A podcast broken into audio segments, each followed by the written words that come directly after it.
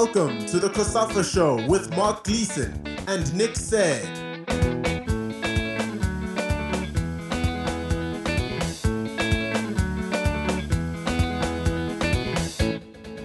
Welcome to our fourth episode of the COSAFA Show. I'm Mark Gleeson. We have another stellar lineup for you, starting with the Zambia and Red Bull Salzburg midfielder Enock Mwepu, who describes just what it's like to be playing a Champions League tie at Anfield and which red shirt he got after the game. I'm Nick Said, and we'll also hear from Mamelodi Sundowns coach Pitso Mosimane on what it's been like to play football under COVID-19 conditions in South Africa. And Football Association of Malawi President Walter Nyamilandu takes us through the latest from that country's attempt to restart their domestic game. Our first guest this week is Enock Mwepu, the Zambia international midfielder who's been excelling with Red Bull Salzburg in the Austrian Bundesliga, helping them to a hat-trick of championships. And since he moved the club, of course, in 2017, he featured in 36 games in all competitions for Salzburg this season, including starting both legs of the UEFA Champions League matches against Jurgen Klopp's Liverpool. Enock, welcome. How would you sum up your 2019-2020 season? Yeah, thank you so much for having me. It was a great season for me. I think I did a lot of things. I improved a lot, and I worked so hard that I played a lot of games. It's a season that I'll always remember because it was a season that we played the first Champions League for the club, and of course for me as a player. So it was a great season that I participated in the Champions League and we won the championship and the OFP Cup. So it was a great, great season for me. And obviously, as a young boy growing up in Zambia, you would know a lot about English football. What was it like for you to go onto the field there at Anfield and play against the mythical Reds of Liverpool? Yeah, for me, it was a dream come true. I've always been seeking to have a chance to play at that stadium. And I hope that in the coming future, I will have a chance to play with Liverpool because that's my dream team. So for me, it was everything that I've wanted in my football career. And going at that stadium, playing with those players, having the atmosphere, it was amazing. And I'm looking forward to have such kind of atmosphere in my career. And I suppose when you look at Sadio Mane, he's at pretty much the same path that you are on at the moment. You know, he's also come through Salzburg. So that must be a big inspiration for you. Yeah. Sadio Mane has been an inspiration to me. Kate as well, Minamino also. So I'm looking forward to go through also to what they have passed through. I'm working extra hard that one day, hopefully, I'm going to have a chance that I'll use the same route like Sadio Mane, Keita and Minamino to play for Liverpool. And which player's shirt did you get at the end of the game? I got for the captain, Jordan Henderson. So it was nice. Yeah, I have it now. So I always look at it and I just wish that one day I was going to play alongside him. Oh, that's fantastic. Now, you've become a fixture in the Zambian, in the senior national team. Of course, your new coach, Micho, has been talking a lot about the influence that you can bring, the influence also of Patson Daka. They see you and Patson as sort of the backbone of a new generation. But you had a tough start to the qualifiers. How confident are you that you can kind of take Zambia out of this sticky situation and still get to the finals in Cameroon? Yeah, for me, I think what I believe in is always being positive and always working together as a team. They always say it's what matters most is not the start of the tournament, but it's how you end it. So we didn't start well here. But we are positive that we're gonna turn things around. Coming in the next game against Botswana, we're gonna take everything that we need to win this game. So we just have to play as a team, be positive, and go with everything in that game, knowing that we have nothing to lose. So we just have to give everything, and for sure we believe in ourselves, we believe in our qualities, we believe in our young team, and now we believe in our coach, because he wants us to win the game. So we'll be brave enough to go in that game and get the 3 points. And that will build us for the rest of the games. And then obviously the World Cup is not far away. You're in a group which I suppose you think you must have a good chance. I mean, Tunisia is a tough side, but I mean, Zambia is a good team as well. What are the chances of Enock Mwepu lining up in Qatar 2022? I don't know how I can describe that feeling, but that is the feeling that I'm trying to work on really extra hard. And wow, it's going to be great. Yeah, we're going to push hard. We're going to work extra hard that we qualify for both Africa Cup and the most important also the World Cup. So we have a big chance to qualify, but we just have to take each and every game as it comes and see how far we can go. But we are positive that we're going to make it in both tournaments. Is there enough potential in the squad? I mean, you know, it's you. Everybody talks about you and about Patson. I mean, are there more players? You obviously need more than just two special players to qualify for the World Cup. Do you believe there's enough quality in the group? I think there's enough quality in the group. We have also some other guys who are really doing fine also here in Europe. What I believe in is, of course, people talk about me, talk about Patson, but if we can have a lot of other young players to come in, of course, Fashion Sakala, we have Emmanuel Banda, to mention the few. I think we have a good team. We are very young, but we have good quality, we have good skills, and we can show it, of course, at the world map. So we are really positive that the guys will come in well and support us as well, so that we give our best as in the team. So I think we have a good quality, and if Coach Mitchell, of course, brings in his tactical abilities, his system of play, I think we're gonna be a good team to compete with big teams.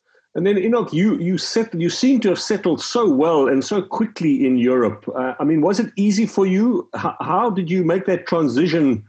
Because looking from the outside, I mean, we look at you play and your success. You seem to have glided straight into the European scene without any hiccups whatsoever. Yeah, I would say for me it wasn't that difficult because I'm a player who believes in myself. I'm a player who really settles very well in everywhere I go, and I just want to give my best in everything. I say I'm a quick learner in that way. So yeah, I would say the way that the food and stuffs were a bit difficult for me to get in well, but I managed to pull through that. And when it comes to the game, I just give my best in everything. Try to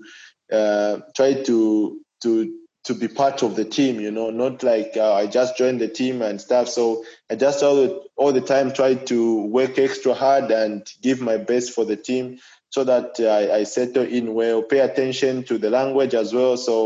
So that I'm not lost, you know, so I try my best to come in fast and be a part of the team. So it wasn't that difficult for me to settle in Salzburg. And how much of it is mental? I mean, obviously you need talent and you need skill. You need to have something on the field for these European clubs to sign you. But for young African players to find their way in Europe, how mentally tough do you need to be?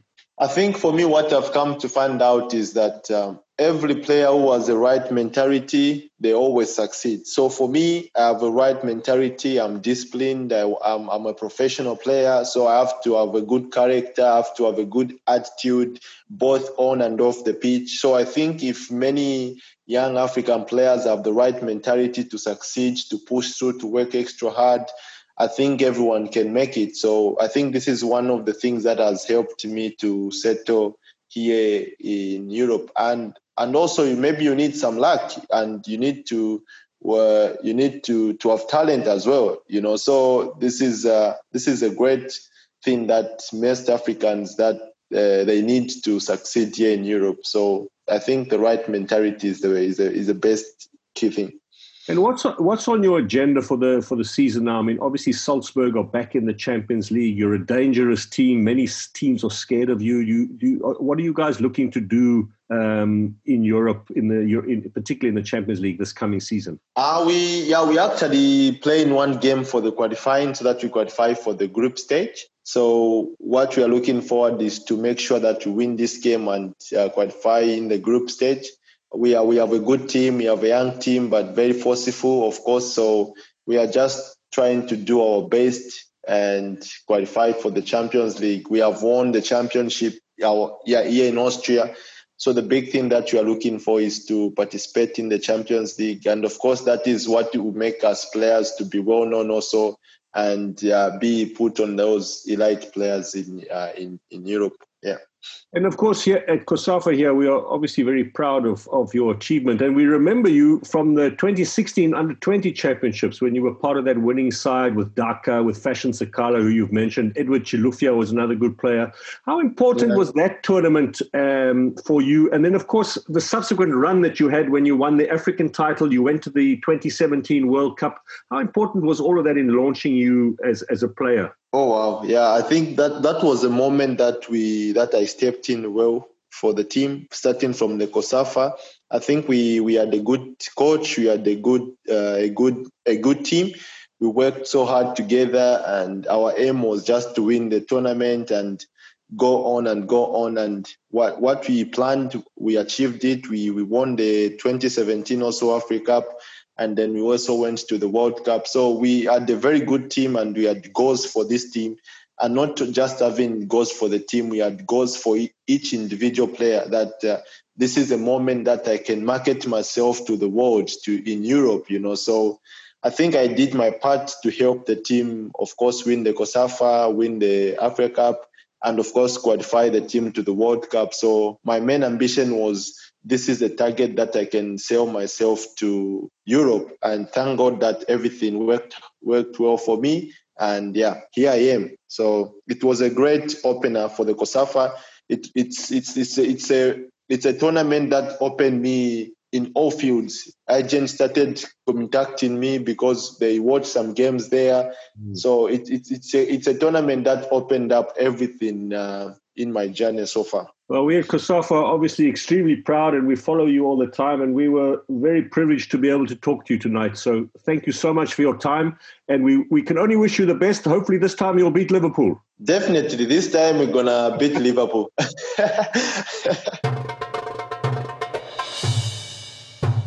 Former CAF Coach of the Year Pitso Mosimane would likely never have dreamt that he would have to prepare his Mamelodi Sundowns side for a title run-in under such extreme conditions as a bio-bubble environment where players aren't even allowed to mark each other at training.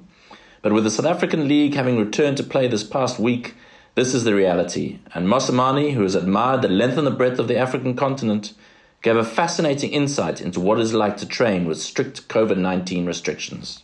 You've got to understand how the football under COVID-19, how strange it is. We don't have team spirit in the camp because we're eating within 2 hours. This one pops in, eats, this one goes out. Sometimes you are alone in the dining hall, and where are your colleagues that you always eat with? You know, can't make nice groups when you pray before the training sessions. It's a lot of things. You can say I'm saying a lot of excuses, and I think you don't want to hear that. You can't complain about the number of games. Yeah, the pecking order of the games is a challenge because we have to finish quickly, remember? And you have to play those games. And by the way, why are we complaining? Because Vets got the same number of games to play, you know? And the challenge is the NetBank Cup final, the NetBank Cup. So it has more games. I hear people saying, no, but you guys are used to playing so many games within that short space of time. Yes, and it's a good point. But we play those games with a base of three and a half months before those games. We are playing regularly. But now we have 3.5 months without playing football, and then you have that program. So let's see what's going to happen with the injuries. Let's see if the body is ready. So it's for us to make sure we manage the games, we manage injuries. So you can't have, I like to play the same team all the time. I don't think that thing will happen because I'm going to get injuries if I do that, and it's going to affect all the other games behind, because if you do that for 3 games in a row, you're going to have hamstrings, you're going to have groins, you're going to have all those things, and it's going to affect the next 7 games that are behind. So be very careful of what you do. So number of games is not a problem for us and Vets because we have been doing that. Of course, advantage for teams that are playing the league that don't have the program that we have, they have an advantage. And also with less games than the league, so they have more rest, you know. So we are all well-rested teams at this point in time. The way I interact with my players is not the same anymore. We don't have meetings where we sit together and talk. We eat different times. You just pitch and eat and go to your room. Sometimes other players are getting their dish and then they ask the waiters to send food to their rooms. So I can't talk about the mood. I don't see my players. We don't see each other, you know. And, you know, normally players do well when they are sharing a room, they talk. Now everybody's on his own room. You know, it's a football within COVID-19. So, yeah, I don't know. The mood I see on training, I can see good. But, you know, it's nice when they're laughing, when somebody scores or do something and they hug each other, or they go congratulate him, give him a nice high five. The doctor tells us, hey, that you must stop. Hey, observe protocols. When they change from techies to soccer boots, equidistant, everybody's got his own basket. I don't know if you've seen our baskets. Everybody's got his own baskets. You put your things in there. You've got your mask in there. You've got the sanitizer there. You've got all your things that you need. You've got your own towel. You can share. You've got your own water. You've got your own energy replacements, drinks. It's the mood. Yeah, let's see.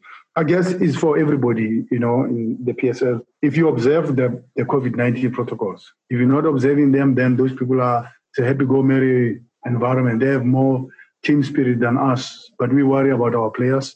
We look after the health of our players. We don't want to be the first team to break out stories here. So we also respect government protocol and health protocol. At this point in time, normally I run the team, but in COVID-19, I'm no longer the steering. I take a back seat. It's the doctor. The doctor is the steering. He tells us everything. When do we train? How do we train? At one stage, I tried to do the beginnings, you know, when we have those four groups of fours and equidistant, and you can't be together. He steps on the pitch. Coach, please, I don't want this guy closer to this guy. Please keep the space. I said, how am I going to mark? I want to show him that if the guy is marking you, you do this. He says, yeah, do it with the distance. Everything happens under the head or under the umbrella of a football within COVID-19. What you used to do before COVID-19 and it worked or whatever, it falls out because the program is different. The body is totally different. The mind, I don't know about the mind, because some players have different mentality about playing football under this space. I think you saw that even other players in Europe did not want to play. I mean, Conte, for example, of Mazzola's team, decided that he's not coming back until everything is right and everything is almost ready. So there are players who are a little bit, you can see they might not want to talk, but mentally, you know, the guy sweating and, you know, players spit on the pitch or whatever, or sneeze or whatever, you know. How is my player going to react to this kind of situation? That I can't confirm. Everything under COVID, I can't confirm. What I can confirm is probably how do you think we can play or whatever. But the other things around COVID, the mental strength of the game under COVID, I don't know. I want to see also. We will have an experience after this. La Liga will tell you, Premier League, English Premier League will tell you, Serie A will tell you. Those who continued and finished the games, we don't have. We will talk after. I think we can talk a little bit after it. Mosimane also spoke about the rebuilding job that is currently underway at Sundowns, where he's trying to lower the average age of the squad with an eye on the next few years. We're currently preparing the team for future, because because of the age of the most important players in the team, you know, the Kekanas, the Nascimentos, the Henison Yangos, the Villas, you know, Langerman. You know, we've got lots of guys over 30, and when it's over 30, you're not getting younger, and there's nobody over 30 whom his speed is improving, nobody. You are just declining, you know. You can't say also that you were as quick as you are when you were 19, 20, when you are 32.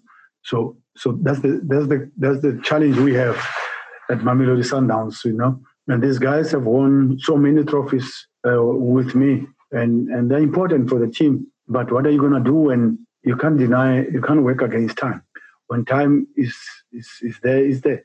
So we're trying to tap our resources at the MDC so that we bring up the players. And we've done that before. We've got Percy, we've got Madisha, we've got Nkulisi, we've got Abraham, the goalkeeper, we've got Nicole Kubeni, we've got Keleto, we've got the two young stars, Promise and Mudise, which is Bale, we call him Bale. We've got about 9 of those boys who are coming up. And also it's important to give confidence to the youth, to say you will play in the senior team from the MDC. We put Madisha, Kulis was in the starting lineup in the cup final.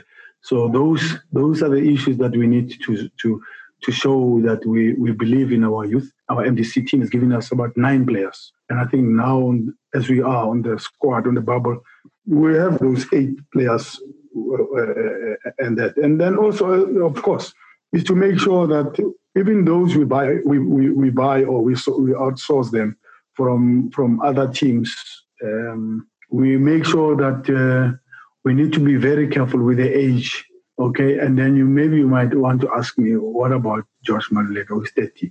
Yeah, special talent, special position. It does happen that you can sign a 30-year-old, but the rest of the players that we have, and those we will announce later, the age group is below 25. So Kapinga, all those boys. So, yeah, that's the future. Trying to change the team slowly. The younger ones must learn from the senior team. Whilst the senior players are playing, we introduce them slowly, and they gel with time. Like Madisha took over from Thabo Ntete. Percy took over when Leo left. Percy Tau was there, and he sustained it after Keegan left, Percy left. Kama left. So we're going slowly, and we're doing it very, very nice. Yeah, to look after the future of the club.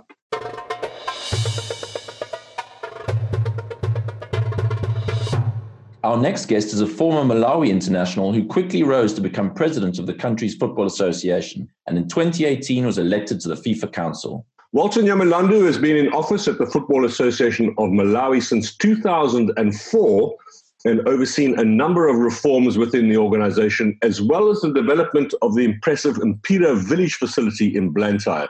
It certainly is an honor to have you on the show, Walter. First of all, can you update us on how the COVID-19 epidemic has affected football operations in your country?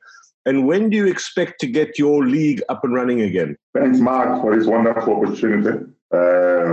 It's actually a very difficult situation now in Malawi due to the pandemic. Cases are rising. Malawi is experiencing its peak in the infection rate of COVID. The life is very tough. You have deaths all around. You have people sick, and the economic situation is also down. Life is very bleak, I would say. So at the beginning of the year, Malawi government announced a state of disaster sometime in March, which led to closure of social gatherings.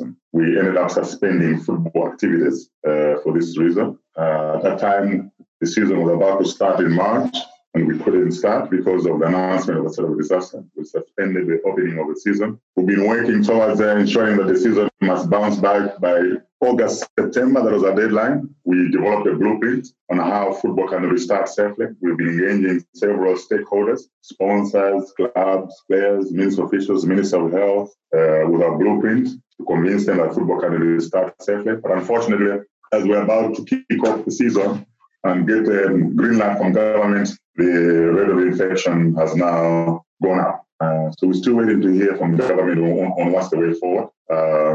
At this stage, there's no any football activity. No clubs are training. No football matches are taking place. Our office at the Football Association, people are working from home, and we're doing all our sessions online through virtual meetings at this stage. And so it's not business as usual. And the game has changed completely. Life has changed completely.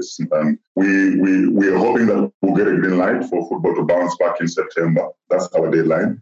If we don't get a green light for football to bounce back in September, then we're looking at football starting next year, whereby we'll have lost the season 2020 completely. Of course, due to force majeure, it will be beyond our control, and everybody will understand. And hopefully we can just prepare for a new season next year. So yeah, we are one of the first football associations to come up with a relief plan to bail out our players that normally survive or rely on football as a source of income. This is way before FIFA announced its relief program. So we said, okay, let's utilize monies from our operational funding and from our projects. So we set aside over $350,000. And we said, let's target the elite players and officials playing in our elite league. So we're supporting them with a monthly stipend, close to probably $50 per month, up to 30 players or 30 individuals per club. That we started sometime in June. We also looked at the lower league, which is the district league. We have three regions in Malawi, north, center, south. They have regional leagues. And we're also supporting them with a different form of relief support. We're providing them with food packs, assorted food items. And so they get a pack on a monthly basis. But we also extended these programs to women. It wasn't just men's. We also extended this program to women's football. We're supporting the players and officials and the clubs themselves, because the game of women's football is still at a growth stage in Malawi. So we're looking at the individuals that are supporting the game of women's football. And that program has been up and running for the last 2 months. We're now looking at phase two on how we can roll out support to a sector that we're not able to reach out using the money that FIFA has just released. So the consultations are underway at this stage as we speak. Walter, let's move on to the national side. Are you happy with the progress of the Flames in recent years, and what are your prospects of qualifying for the next Cup of Nations? Our progress hasn't been great, because we failed to qualify in the last tournament, particularly the last Africa Cup of Nations. We didn't do very well. But over last year, we built up a new team that did extremely well in COSAFA. They reached the finals, and they've given us hope for the future. Subsequent to which, we qualified for the World Cup preliminary round of matches. We are also in the Africa Cup of Nations. So we're hoping to do well with the new crop that we've got. But our performance over the last 4 to 5 years hasn't been great, and we are now relying on the new crop of players. We've been rebuilding the team, for quite a long time. The likes of Gabadi, Gerard Piri have come in, and they've given us a lot of hope that we've got a bright future. Walter, can I ask you about your election to the FIFA Council? Obviously, a wonderful achievement, and you are sitting now at the highest table in world football. But how important do you think it is for people of your profile, in other words, ex-international footballers, to move into administration and to take over the running of the game? And I ask this, of course, with the fact that Didier Drogba will soon be challenging for election in his country himself. How important is it that ex-footballers get involved in the administration of the game? Indeed. It's a great privilege for me to sit on the FIFA Council. I must thank the support that I received from members within COSAFA and Africa, and the support that I received from CAF and FIFA. My case is very unique because I played football from a tender age. I played for the national team. I played top-flight football. And for somebody who has played football, to be involved, to be part and parcel of the decision-making process is very commendable, because essentially it's rewarding for the investment you have made into the game for many years. I've invested all my life and time in football, and to combine my administration experience and corporate executive experience with the FIFA Council just makes me a fully rounded-up leader. And for people like us that have played for the national team, it's a continuation of our career. We want to continue imparting the knowledge that we have into the global football, you know, because we have the interest of the players at heart. We know suffering. We know what the players want. We know their needs very well. And it's always good to have a balance, a right balance. You know, you have corporate executives, you have administrators, but you won't have former players in there. You have a right balance, and you're able to share, you know, views on how we can develop the game of football at a larger scale. That's it then for another episode of the COSAFA Show. We hope you enjoyed it, and we'll be back in a fortnight's time with interviews from the leading protagonists in Southern African football. In the meantime, you can listen to more of our podcasts on Soccer Laduma Radio, COSAFA.tv, Spotify, and iTunes. And you can also get the latest news via our website at www.cosafa.com and on Twitter, Facebook, Instagram, and TikTok. Until we speak to you again, goodbye.